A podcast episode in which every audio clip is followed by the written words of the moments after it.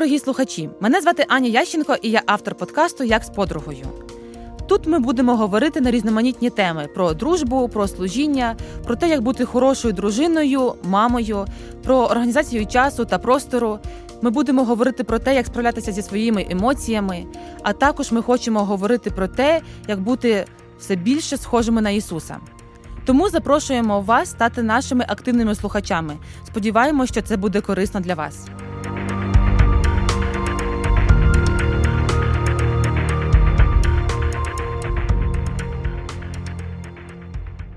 Сьогодні українці отримують багато підтримки з боку багатьох країн. Багато хто співчуває усьому тому, що ми переживаємо.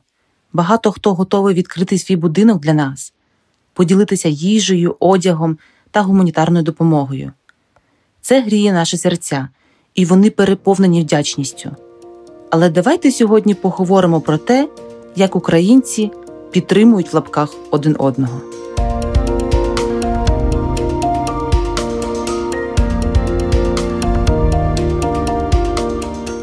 Сьогодні ми б хотіли поговорити про те, як ми маємо проявляти допомогу та підтримку, а також про те, як ми можемо вносити лише деструктив і замість того, щоб збудовувати, руйнуємо. Давайте поговоримо про те, як ми іноді, а може і не іноді, може часто, шукаємо свою вигоду у цій страшній війні. Усі ми багато чуємо і бачимо, як велика частина народу України виявилась дуже мужніми, сміливими, відкритими, співчуваючими і хорошими людьми. Багато хто з українців почали відкривати фонди, щоб допомагати бійцям, щоб допомагати вимушеним переселенцям, щоб допомагати людям, у яких немає можливості навіть їжі собі купити. Багато українців волонтерять, багато служать у своїх церквах, і я бачу, як багато людей допомагають тим, чим можуть. Ось, наприклад, мої друзі відвезли своїх дружин і дітей в безпечні місця, а самі почали служити своїми машинами, розвозять гуманітарну допомогу. Це досить важко, адже часто бути в дорозі, набирати гуманітарну допомогу, грузити, сортувати, а потім бути знову в дорозі, бачити справжні важкі життя і долі людей, що перебувають в гарячих точках бойових дій. Це дуже важко. А ще ж ти маєш не просто віддати хліб і пакет з їжею, потрібно обійняти, помолитися, підтримати духовно. Мені важко уявити, як складно працювати навіть в кол-центрі для того, щоб зареєструвати людей, які мають потребу і хочуть отримати допомогу. І знаєте, я можу продовжувати розказувати такі приклади дуже дуже довго.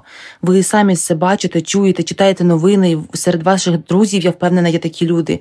Можливо, ви саме являєтесь людиною, яка підтримує, допомагає або є волонтером.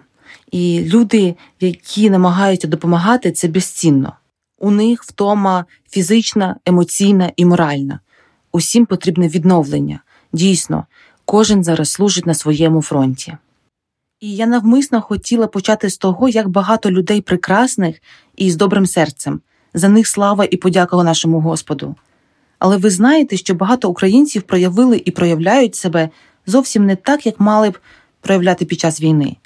Багато українців увімкнули кнопку в своєму житті режим, начебто мені хтось щось повинен, і дуже сильно користуються цим. Зараз я хотіла б прочитати приклад з ізраїльським народом. Це записано в книзі числа, 11 розділ. І став народ голосно нарікати до Господніх ушей, і почув Господь, і запалав його гнів, і загорівся між ними Господній огонь, та й пожер їх у кінці табору. І народ став кричати до Моїсея, а Моїсей помолився до Господа і погас той огонь. І він назвав ім'я того місця Тав'єра, бо між ними горів був Господній огонь. А збиранина, що була серед нього, стала вередувати, і також Ізраїльові сини стали плакати з ними та говорити Хто нагодує нас м'ясом? Ми згадуємо рибу, що їли в Єгипті даремно, огірки й дині, і пір з цибулею, і часник, а тепер душа наша в'яне, немає нічого, тільки манна нам перед нашими очима. А та манна, як коріандрове насіння, вона, а вигляд її, як вигляд кришталу. Люди розходилися і збирали її та мололи жорнами, та або товкли у ступі, і варили в горшку, та й робили з неї калачі а смак її був як смак олійного коржа. А коли роса спадала на табір, спадала й та манна на нього, і почув Моїсей, що народ плаче в родинах своїх, кожен при вході намету свого, і сильно запалав гнів Господній. І в очах Моїсеєвих то було зле. І сказав Моїсей до Господа звідки мені взяти м'яса, щоб дати всьому цьому народові? Бо вони плачуть передо мною, говорячи Дай же нам м'яса, і ми будемо їсти. Не подолаю я сам носити всього цього народа, бо він тяжкий за мене. А якщо ти таке мені робиш, то краще забий мене. Якщо я знайшов милість в очах твоїх, щоб я не побачив нещастя свого. В цій історії ми бачимо, як народ проявив свій гріх, тому що він почав ремствувати. Вони стали нарікати на Господа і на Моїсея. Господь попіклувався про людей, він дав їм їсти, але вони почали згадувати все те, що було в Єгипті, і говорили, що вони їли смачнішу їжу, ніж зараз вони їдять. Вони забули про усі благословіння і про те, що Господь дав їм чудові заповіді, які вони могли виконувати. Але вони ще навіть не відійшли від гори Господньої, а вже почали ремствувати, вже почали нарікати і роптати. І знаєте, мені це нагадує те, як Бог зараз піклується про багатьох українців. Він дав набагато більше нам, чим ми заслуговуємо. Він попіклувався про нашу безпеку, про наше здоров'я, про те, щоб ми зараз вціліли. Але ми не встигли е, відійти від бойових дій, як починаємо ремствувати, що ми чимось невдоволені, що нам чогось мало, і ми хочемо більшого. Насправді це засмучує тих, хто служить, адже якщо б ми знали точну кількість людей, які зараз є в потребі, було б легше їм допомагати. А коли ми бачимо людей, які тільки користуються, перебільшують свою потребу задля власної вигоди, це не на користь нашому народові, і це його не красить. Наступний приклад, який я хочу прочитати, це також пов'язано з ізраїльським народом, але вже трошки інша ситуація, коли ізраїльський народ брав більше, ніж їм потрібно було, і воно згнивало. Це було записано в книзі Вихід, 16 розділі. Моїсей сказав їм: нічого не лишайте до ранку. Та вони не послухали Моїсея, і дехто лишив трохи на ранок, і завелися там черви, і воно заплесневіло. Дехто лишив трохи на ранок, і дійсно воно все зіпсувалося. І далі написано в 16 розділі: і Моїсей розгнівався на них. Щоранку кожен з них міг підійти і брати стільки, скільки міг з'їсти. Та коли сонце прикипало, їжа танула. У п'ятницю вони могли брати лише вдвічі більше, по два кошики на кожного. Всі старішини громади приходили і доповідали про це Моїсеєві. Він же сказав їм Ось що наказав Господь завтра день відпочинку, свята субота для Господа. Печіть, що маєте пекти, і варіть, що маєте варити, а що залишається, те відкладіть для себе і тримайте до ранку. Отже, відклали вони те до ранку, як звелів Моїсей, і не заплесневіло воно, і не завелися в ньому черви. Моїсей сказав їжте його сьогодні, бо сьогодні субота для Господа. Сьогодні ви не знайдете нічого в полі ви збиратимете протягом шести днів, а на сьомий в суботу вам потрібно спочивати. Але сьомого дня дехто пішов збирати в пустелю та нічого не знаходив там. Господь мовив до Моїсея доки ж ви будете відмовлятися виконувати накази і закони мої, послухайте, Господь дав вам суботу.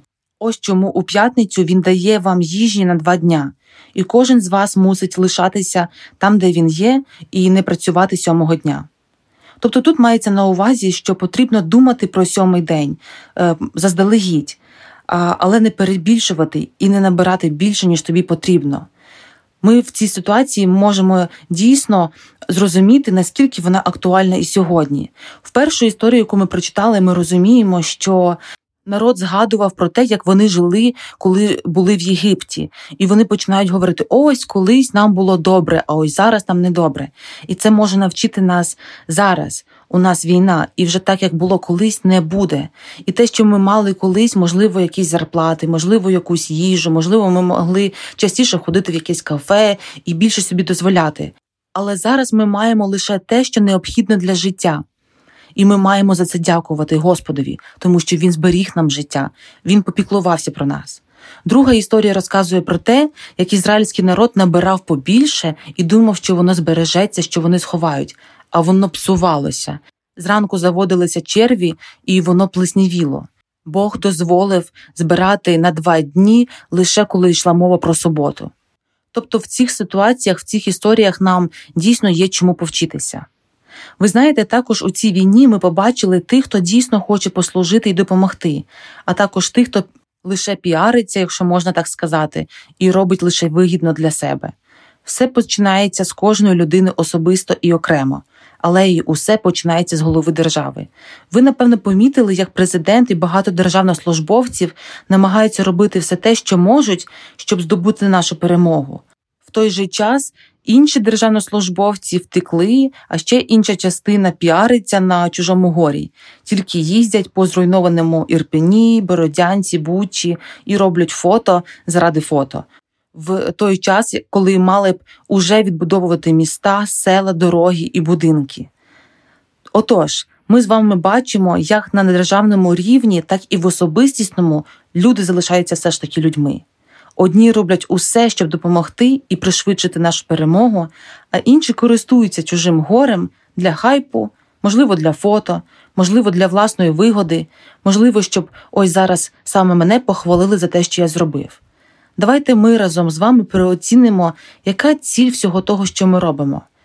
Ціль це прославити Господа і допомогти людям, які в нужді, чи наша ціль тільки для того, щоб показати себе, ось я щось зробив, і я зробив фото заради того, щоб мене лише похвалили. Давайте ми зараз а, подякуємо Господу за те, що ми маємо, і дійсно переоцінимо наше життя і наше служіння, яке ми можемо виконувати під час війни.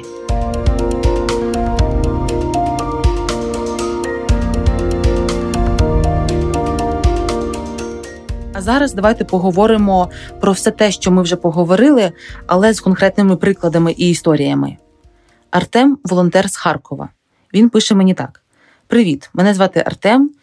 Я зі своєю командою на власному бусі їздимо кожен тиждень в Чернівці, забираємо на складі розподілення гуманітарної допомоги, їжу, медикаменти і їдемо до Харкова.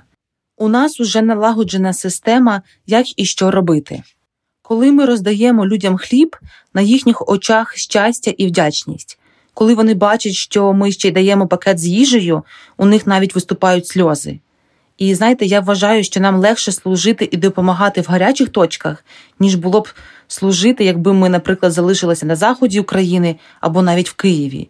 Ми спілкуємося з іншими волонтерами, і вони розказують, як люди теж потребують допомоги, але вони йдуть спочатку до одного пункту видачі гуманітарки, потім до іншого, потім реєструються ще на допомогу в церквах. І насправді це не дуже чесно, тому що є люди, які насправді потребують. Але також завжди будуть такі люди, які користуються е, допомогою, е, їм вигідно бути жертвою, вони отримують допомогу, гроші, але це не завжди чесно. Хоча б могли спробувати насправді і такі люди допомагати економіці України також. Наступний приклад, який я хочу прочитати, це мені написала Лена, вона волонтер в Польщі. Напише так: я сортую засоби особистої гігієни. Через день сортую одяг, який надсилають з магазинів з минулих колекцій. Я бачила багато життів і історій. Я бачу, коли люди беруть зубну пасту і щітку і вдячні так, що хочеться їх просто обійняти. Але також я чую, як деякі люди набирають новий одяг і кажуть, бери побільше, європейці багаті у них ще є.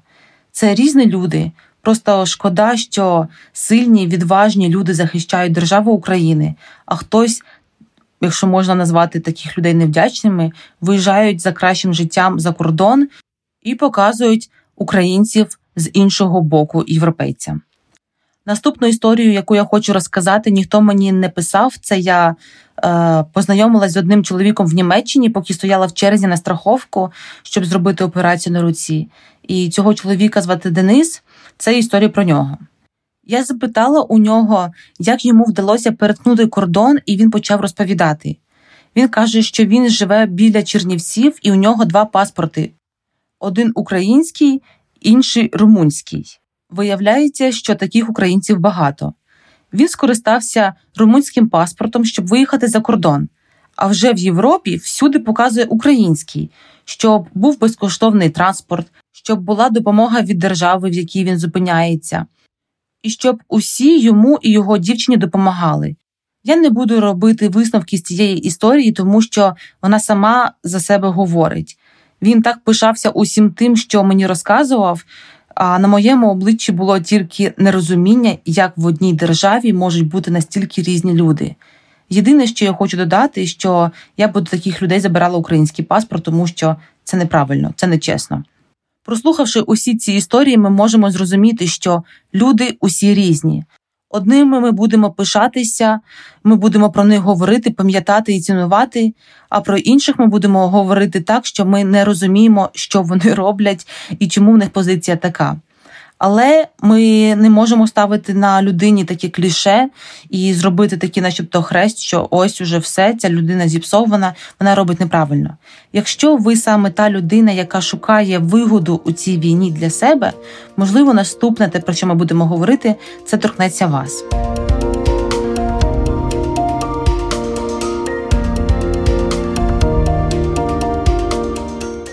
Чому відбувається так, що деякі люди шукають вигоду у цій війні для себе? Перше, люди є різні і завжди були чесні і нечесні. Друге, люди звикли отримувати допомогу, і їм подобається не прикладати зусиль для того, щоб допомагати іншим і щось робити.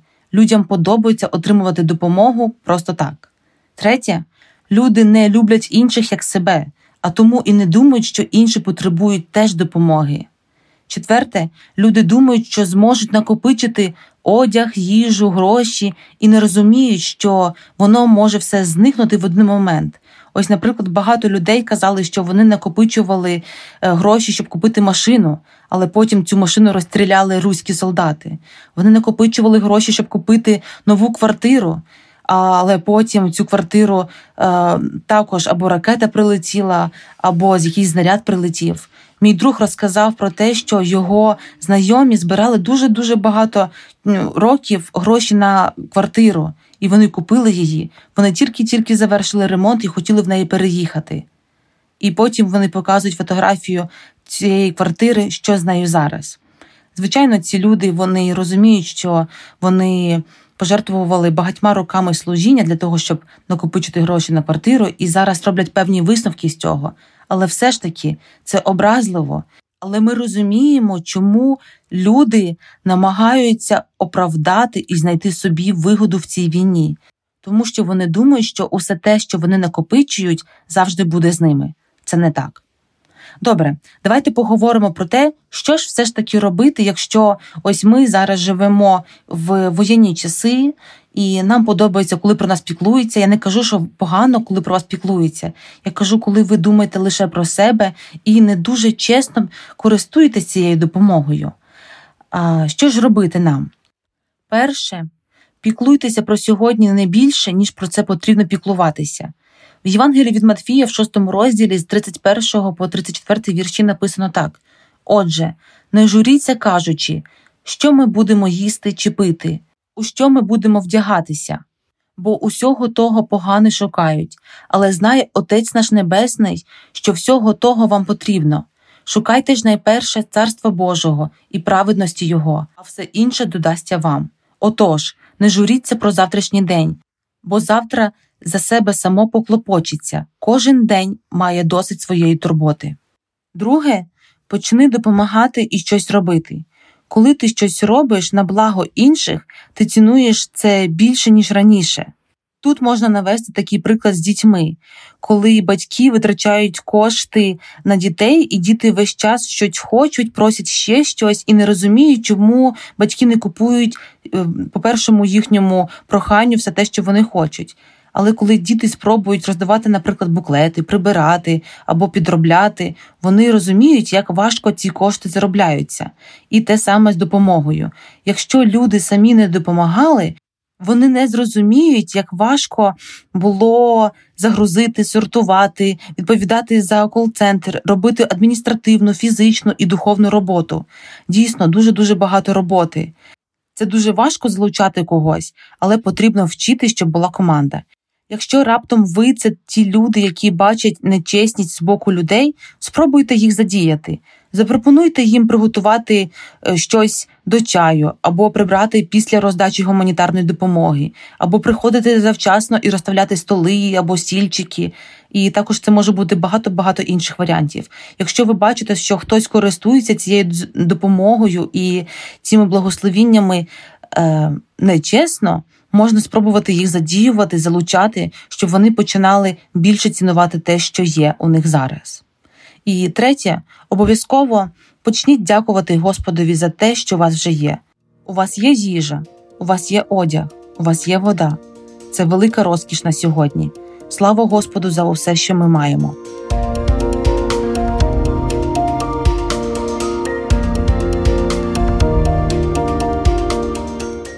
Дякуємо, що були з нами. Сьогодні ми говорили про те, чи може бути моя особиста вигода у цій війні. Ми говорили про людей, які є вдячними і не дуже. Ми говорили про людей, які користуються тим, що зараз війна задля своєї вигоди. А також ми говорили про те, як ми можемо допомогти залучити, задіяти людей, щоб вони дійсно починали більше цінувати те, що вони мають зараз. Також я хочу наголосити про те, що нам дійсно шкода усіх людей, які являються вимушеними переселенцями. Кожного дня в міста України е, переселяються все більше і більше людей зі Сходу, і вони втратили просто все, все, що вони цінували, будували протягом всього свого життя. Наші серця переповнені болем і співчуттям до усіх вас. Ми дійсно хочемо вам допомогти. Слава Господу за те, що Він піклується про нас, і за те, що Він дає нам все необхідне. Давайте йому дякувати і давайте намагатися бути людьми, які прославляють Господа усім своїм життям, які являються людьми України, якими захочуть пишатися, а не соромитися. Перш за все, кожен має подивитися за своїм життям і за собою. Чи маю я якусь вигоду у цій війні? Давайте разом служити і прославляти нашого Господа. Це була передача як з подругою. Я її ведуча Аня Ященко.